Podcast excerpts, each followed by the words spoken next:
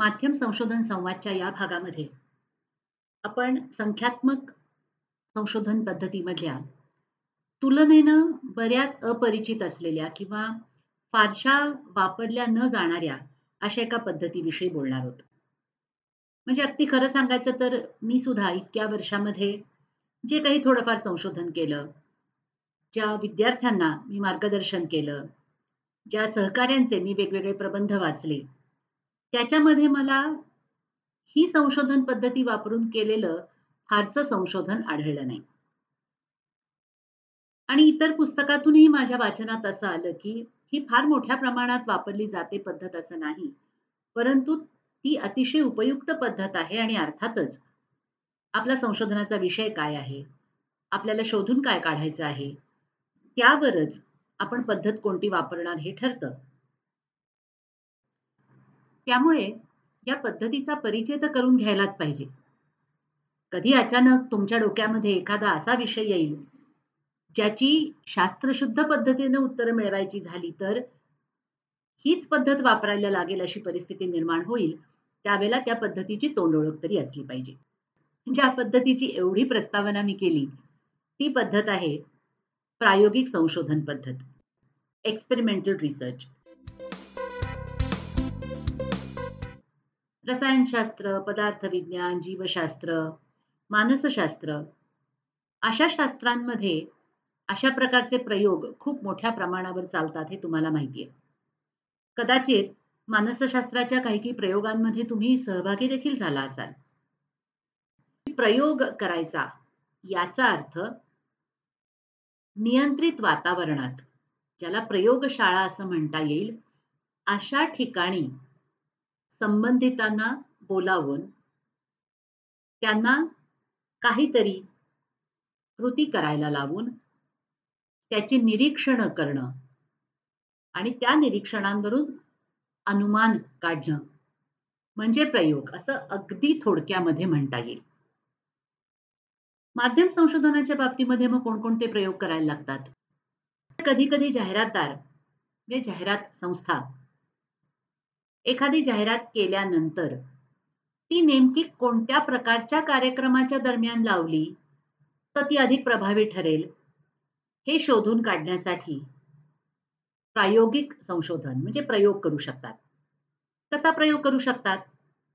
तर कदाचित समजा एक वीस पंचवीस जणांना त्यांनी आपल्या जाहिरात संस्थेमध्ये बोलावलं. त्यातल्या दहा बारा जणांना एखाद्या गंभीर कार्यक्रमासोबत ती जाहिरात दाखवली. दुसऱ्या दहा बारा जणांना एखाद्या विनोदी कार्यक्रमासोबत ती जाहिरात दाखवली. आणि मग नंतर त्यांना जाहिरातीविषयी म्हणजे जाहिरातीचं आकलन त्यांना किती झालं? जाहिरातीतलं काय त्यांना आठवलं? काय आवडलं? हे सगळं त्यांना विचारलं. तर त्याला निरीक्षणच अर्थातच म्हणता येईल. फक्त ते त्यांना विचारून केलेलं निरीक्षण असेल. तर त्याच्यावरनं मग अंदाज बांधता येतो. आपली जाहिरात ज्या प्रकारच्या उत्पादनाची आहे जाहिरात ज्या प्रकारे आपण बनवलेली आहे विनोदी गंभीर सांगीतिक जे काय असेल ती कोणत्या प्रकारच्या आशयाबरोबर अधिक प्रभावी ठरते हे जाहिरात प्रसृत करायच्या आधीच कळलं तर उपयोग होतो. पण इथे तुमच्या लक्षात आलं असेल की प्रयोग करताना केवळ एकाच पद्धतीने करून चालत नाही मग त्याच्यातून निष्कर्ष मिळत नाहीत. प्रयोग करत असताना दोन वेगळ्या प्रकारच्या घटना दोन वेगळ्या प्रकारच्या परिस्थिती उपलब्ध असल्या तर त्याची तुलना करता येऊ शकते. किमान दोन. उदाहरणार्थ चित्रपट दाखवून विद्यार्थ्यांना एखादा विषय चांगला समजतो का? असा एखाद्या माध्यम संशोधकाला प्रश्न पडला असेल की चित्रपट या माध्यमाचा औपचारिक शिक्षणामध्ये काय उपयोग होऊ शकतो? या प्रश्नाचं उत्तर संशोधक कसं शोधेल? नेहमीप्रमाणे शिक्षकांचं सर्वेक्षण करता येईल. विद्यार्थ्यांचं सर्वेक्षण करता येईल. किंवा मुलाखती घेता येतील. पण त्याचबरोबर प्रयोगही करणं शक्य आहे. आपण गांधीजी हे उदाहरण घेऊया. गांधीजींच्या जीवनचरित्राचा जर इतिहासाच्या पाठ्यपुस्तकात समावेश असेल एका वर्गाला शिक्षक त्यांच्या नेहमीच्या पद्धतीनं गांधीजींचा इतिहास शिकवत राहतील. पण त्या वर्गाची सुद्धा आपल्याला निरीक्षणं नोंदवणं आवश्यक आहे. इथे निरीक्षणं म्हणजे काय? तर हा इतिहास मुलांना किती कळला किती आठवतो आहे? कोणते मुद्दे त्यांना शिक्षकांनी शिकवल्यानंतर महत्त्वाचे वाटले? आणि दुसऱ्या वर्गाला मात्र गांधी हा चित्रपट दाखवून मग तेच समान प्रश्न त्याही विद्यार्थी गटाला विचारले. आणि मग दोन्हीची तुलना केली. तर अशा एखाद्या नव्या पद्धतीचा काय परिणाम होतो ते नेमक्या पद्धतीनं सांगणं शक्य होतं. म्हणजेच कार्यकारण भाव स्पष्ट करण्याकरता प्रायोगिक संशोधनाचा खूप मोठ्या प्रमाणावर उपयोग होतो. ज्या गटाला कोणतंही वेगळं काही देण्यात आलेलं नाही ज्यांच्यावर प्रयोग झालेला नाही त्यांना कंट्रोल ग्रुप म्हणजे नियंत्रण गट असं म्हणतात. आणि ज्यांच्यावर काहीतरी प्रयोग केलेला आहे त्यांना अर्थातच प्रयोग गट असं म्हणतात. हे दोन्हीही महत्त्वाचे आहेत. तर आपण खात्रीशीर सांगू शकतो की ज्यांच्यावर काहीही प्रयोग झाला नाही त्यांच्या बाबतीत ही निरीक्षणं दिसली आणि ज्यांच्यावर प्रयोग झाला त्या गटाची बाकी सर्व वैशिष्ट्ये पहिल्या गटासारखीच होती. फक्त त्यांना हा एक जास्तीचा प्रयोग अनुभवायला मिळाला आणि त्याच्यातून जे बदल आधीच्या गटापेक्षा वेगळे दिसले त्याच्यावरून कार्यकारण भाव सांगता येतो. असं अगदी खूप सोप्या शब्दात सांगायचं म्हणलं तर प्रायोगिक संशोधनाविषयी सांगता येईल. ही संख्यात्मक पद्धत का बरं आहे याचं कारण प्रयोगाची वैधता पटण्याकरता नमुना मोठा पाहिजे. इतक्या मोठ्या संख्येवरती हा प्रयोग केल्यानंतर जो बदल लक्षात आला दोन भिन्न घटकांमधला कार्यकारण भाव स्पष्ट होतो असं त्याच्यातून प्रतिपादन करता आलं पाहिजे.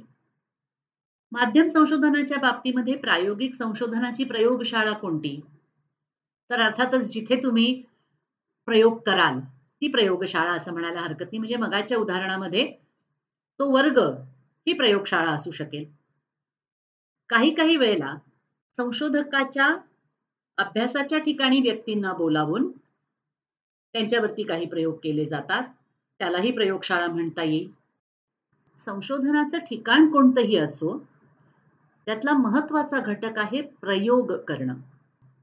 प्रयोग याचा अर्थ संशोधक नियोजनपूर्वक एखादी गोष्ट किंवा एखादी प्रक्रिया बदलतो एखादी प्रक्रिया त्याच्या अभ्यासातल्या सहभागी व्यक्तींपर्यंत पोचवतो आणि त्याची नियोजनपूर्वक निरीक्षण करतो त्याला प्रयोग असं म्हणता येईल. म्हणजे मगाच्या उदाहरणामध्ये समजा संशोधकाला कळलं की काही शाळांमधल्या शिक्षकांनी गांधी हा चित्रपट गांधींचा इतिहास शिकवण्यासाठी वापरला होता. तर संशोधकांनी नंतर जाऊन त्या शिक्षकांची मुलाखत घेणं याला प्रयोग नाही म्हणता येणार. प्रयोग त्याला कधी म्हणता येईल की संशोधक त्याच्या अभ्यासाचा आणि तथ्य संकलनाचा भाग म्हणून ती सर्व प्रक्रिया त्याला हवी त्या पद्धतीनं घडवून आणतो. म्हणजे काय करतो? हा जो नियंत्रण गट आहे आणि प्रयोग गट आहे या दोन्ही गटांमधल्या सहभागी विद्यार्थ्यांची सर्व वैशिष्ट्ये समान असली पाहिजेत. आपल्या मराठी शाळांमध्ये जशा तुकड्या असतात गुणानुक्रमे अ ते फ तर नियंत्रण गट अ वर्गातला आणि प्रयोग गट फ वर्गातला आणि मग तुलना करायची असं चालणार नाही. संशोधकाच्या नियंत्रणाखाली त्यातली प्रत्येक गोष्ट असली पाहिजे. म्हणजे संशोधकाला याचाही विचार करायला लागेल की अरे या मुलांना गांधींचा इतिहास आधी शिकवून झाला आहे का? तो जर शिकवून झाला असेल तर आपले निष्कर्ष अर्थातच वैध ठरणार नाहीत. त्यामुळे जे आधी माहिती नाही आणि नियंत्रण गटालाही ते आधी माहिती नाही प्रयोग गटालाही माहिती नाही नियंत्रण गटाला प्रचलित पद्धतीनं शिकवलं आहे आणि प्रयोग गटाला चित्रपट दाखवून शिकवलं आहे त्याच वर्गामध्ये समान बुद्धिमत्तेची समान वयाची मुलं मुली आहेत. म्हणजे काय झालं? तर बाकी सर्व गोष्टी समान असताना शिकवण्याची पद्धत हा एकच घटक बदलल्यानंतर त्याचे काय परिणाम दिसत आहेत हे सांगता येतं. म्हणजेच प्रयोगामध्ये त्या प्रयोगातली प्रत्येक प्रत्येक गोष्ट संशोधकाच्या नियंत्रणात असणं महत्वाचं आहे. ज्या घटकांचा या कार्यकारण संबंधावर काही परिणाम होऊ शकतो ते घटक बाजूला ठेवणं हे सुद्धा संशोधकाचं काम आहे आणि ते करता येतं. त्या पद्धतीनं ज्या वेळेला एखादी प्रक्रिया घडवून आणली जाते आणि त्याची त्याच वेळेला निरीक्षणं केली जातात तेव्हा त्याला प्रयोग म्हणता येतं. इथे अर्थातच निरीक्षण म्हणजे मी पुन्हा एकदा सांगते संशोधकांना स्वतःच्या डोळ्यांनी पाहणं असं होत नाही. कारण मुलांना किती कळलं हे काही डोळ्यांनी नाही ना पाहता येणार. त्यामुळे त्याच्याकरता कदाचित एखादी छोटीशी प्रश्नावली द्यावी लागेल. छोटीशी चाचणी घ्यावी लागेल. त्या चाचणीतनं मिळणारे निष्कर्ष हेच निरीक्षण असू शकतं. मुंबई विद्यापीठामध्ये डॉक्टर आशय सहस्रबुद्धे यांनी जे संशोधन केलं त्याच्यामध्ये त्यांनी प्रायोगिक संशोधनाचा अतिशय चांगला वापर करून घेतला. आशय सहस्रबुद्धे यांच्या अभ्यासाचा विषय होता media for all exploring accessibility. सर्वांना माध्यमांचा उपभोग घेता यावा. याकरिता काय काय करता येईल याचा धांडोळा घेणं असा त्यांचा अभ्यासाचा विषय होता असं थोडक्यात म्हणता येईल. सगळ्यांना म्हणजे काय? तर कोणत्याही प्रकारचं वैगुण्य ज्यांच्यामध्ये आहे अशा व्यक्तींना सुद्धा माध्यमांचा आशय उपलब्ध झाला पाहिजे. त्याच्यामध्ये अर्थातच ज्यांना ऐकू येत नाही आणि ज्यांना दिसत नाही अशा व्यक्तींचा समावेश होतो. त्यांनी हा अभ्यास चित्रपटांच्या संदर्भात केला. चित्रपट हे दृकश्राव्य माध्यम आहे. ज्यांना ऐकता पण येतं आणि बघता पण येतं त्यांना चित्रपटाचा पूर्ण आस्वाद घेता येतो. परंतु ज्यांना ऐकता येत नाही त्यांच्याकरता अतिरिक्त काही सोयीसुविधा करून द्यायला लागतात. त्याचप्रमाणे ज्यांना दिसत नाही अशांना सुद्धा चित्रपटाचा आनंद घेता आला पाहिजे ही त्यामागची कल्पना आहे. मग हे कसं करायचं? हे आतापर्यंत होत नव्हतं का? तर होत होतं. परंतु संशोधक म्हणून डॉक्टर आशय सहस्रबुद्धे यांना असं वाटलं की ज्या पद्धतीनं आता ज्यांना ऐकता येत नाही त्यांच्याकरता उपशीर्षक दिली जातात त्यांच्यामध्ये काही बदल करता येतील का? ज्याच्यामुळे त्यांना अधिक चांगल्या पद्धतीनं ऐकता येईल. किंवा ज्यांना दिसत नाही त्यांना सर्व प्रसंग तोंडी सांगता येईल का? असा विचार करून पूर्णपणे प्रायोगिक संशोधन रूपरेषा वापरून आशय सहस्रबुद्धे यांनी अभ्यास केला. अगदी थोडक्यामध्ये त्या अभ्यासाचं मी वर्णन करते. म्हणजे प्रायोगिक संशोधन कशा पद्धतीनं करायचं असतं हे थोडस लक्षात येईल. त्यांनी तीन वेगवेगळे प्रयोग केले. पहिल्या प्रयोगामध्ये त्यांनी चिन्हांची भाषा म्हणजे हस्तचिन्हांची भाषा ज्याला साईन लँग्वेज म्हणतात. त्याचा उपयोग करता येईल का? याविषयीचे प्रयोग केले. त्यांनी साधारण आठ मिनिटांची एक चित्रफित एका चित्रपटामधली निवडली. त्याचे तीन भाग केले. पहिल्या भागामध्ये फक्त उपशीर्षक होती. दुसऱ्या भागामध्ये एकच व्यक्ती सर्व संवाद चिन्ह भाषेतून सांगत होती खुणांच्या भाषेतून सांगत होती. आणि तिसऱ्या भागामध्ये मात्र पडद्यावर व्यक्तिरेखा बोलत असताना त्या त्या व्यक्तिरेखेनुरूप वेगळी व्यक्ती खुणांच्या भाषेतून ते संवाद स्पष्ट करत होती. अशा प्रकारे त्यांना ऐकता येत नाही अशा चाळीस पन्नास जणांना ह्या फिती दाखवल्यानंतर त्यांच्याकडून त्यांनी प्रश्नावली भरून घेतली कोणतं कळायला अधिक उपयोग झाला?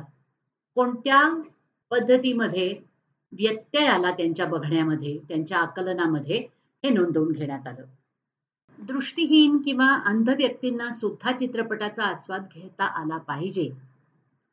असं मानून जर आपण त्याच्यावर उपाय शोधण्याचा प्रयत्न केला तर त्याच्याकरता अशा प्रकारचे प्रयोग नक्की उपयुक्त ठरतात.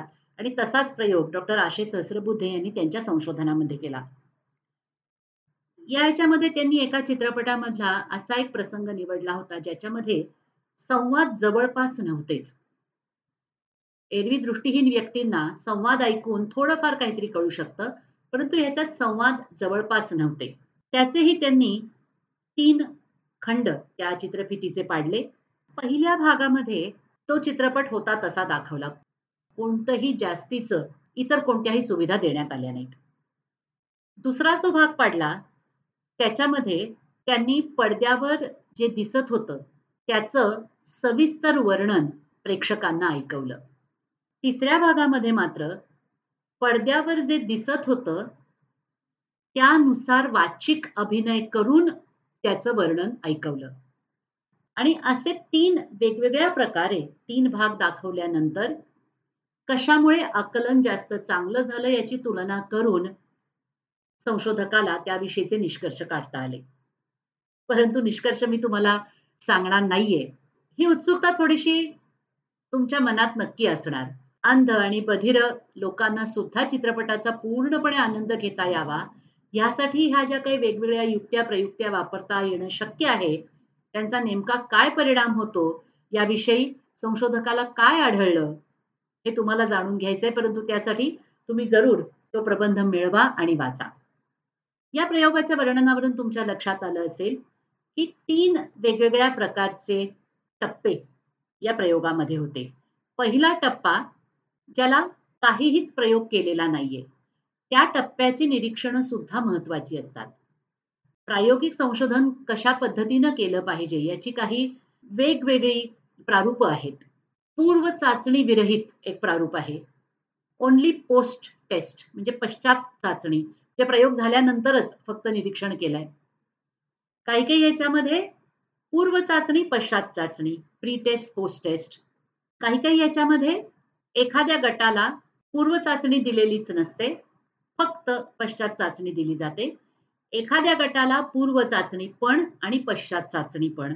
काही काही वेळेला दोन तीन घटकांचा समावेश करायचा असेल तर फॅक्टोरियल डिझाईन अशा प्रकारची रचना प्रायोगिक संशोधनामध्ये वापरता येऊ शकते. त्याचा खूप खोलात जाऊन विचार करणं आवश्यक आहे परंतु लक्षात घेण्याची महत्वाची गोष्ट अशी आहे प्रयोग करण्यापूर्वी काय परिस्थिती होती किंवा प्रयोग केलेला नसताना मूळ अवस्थेत काय परिणाम होतो आणि प्रयोग केल्यानंतर काय होतो ही तुलना करता आलीच पाहिजे. त्याच्याकरता एकतर नियंत्रण गट वापरायला लागतो किंवा मूलत जसं ह्या अभ्यासामध्ये डॉक्टर सहस्रबुद्ध यांनी केलं तसं. कारण नियंत्रण गट वापरणं असे दोन दोन गट वापरणं कदाचित काही काही वेळेला शक्य होत नाही. म्हणून त्यांनी त्याच गटाला आधी जे उपलब्ध आहे त्या पद्धतीची चित्रफित दाखवली आणि मग नंतर त्यांनी ज्या प्रकारचे बदल चित्रफितीत केले त्या चित्रफिती दाखवल्या. त्यामुळे त्यांना मूलत ते होतं त्याचा परिणाम काय होतो आणि बदल केल्यानंतरचा परिणाम काय होतो याची तुलना करता आली. हा अतिशय महत्त्वाचा घटक प्रयोगामध्ये आहे. प्रयोगापूर्वीची स्थिती किंवा प्रयोगा विना असलेली स्थिती आणि प्रयोगानंतरची स्थिती ह्याची तुलना करतो. त्याच वेळेला आपल्याला खरे निष्कर्ष आणि कार्यकारण भाव लक्षात येतो. प्रायोगिक संशोधनाचा मुख्य उद्देश कार्यकारण भाव शोधणं हा आहे. अर्थातच प्रायोगिक संशोधनाबद्दल आक्षेप सुद्धा काही काही जणांचा असतो की हे सगळं फार नियंत्रित वातावरणात होतं फार कृत्रिम वातावरणात होतं. डॉक्टर सहस्रबुद्ध्यांनी ज्यांना या सगळ्या चित्रफिती दाखवल्या त्या व्यक्ती मुद्दाम तेवढ्या करता तिथे आल्या होत्या. छान सुनियंत्रित वातावरण असेल. त्या त्यावेळेला तेवढंच काम करत होत्या. म्हणून त्यांना चित्रपटाचा आस्वाद जसा घेता आला तसा ते ज्या वेळेला घरी बसलेले असतील आणि टीव्हीवर अशा प्रकारे एखादा चित्रपट पाहत असतील तेव्हा तेच होणार नाही. हे सगळे आक्षेप बरोबर आहेत.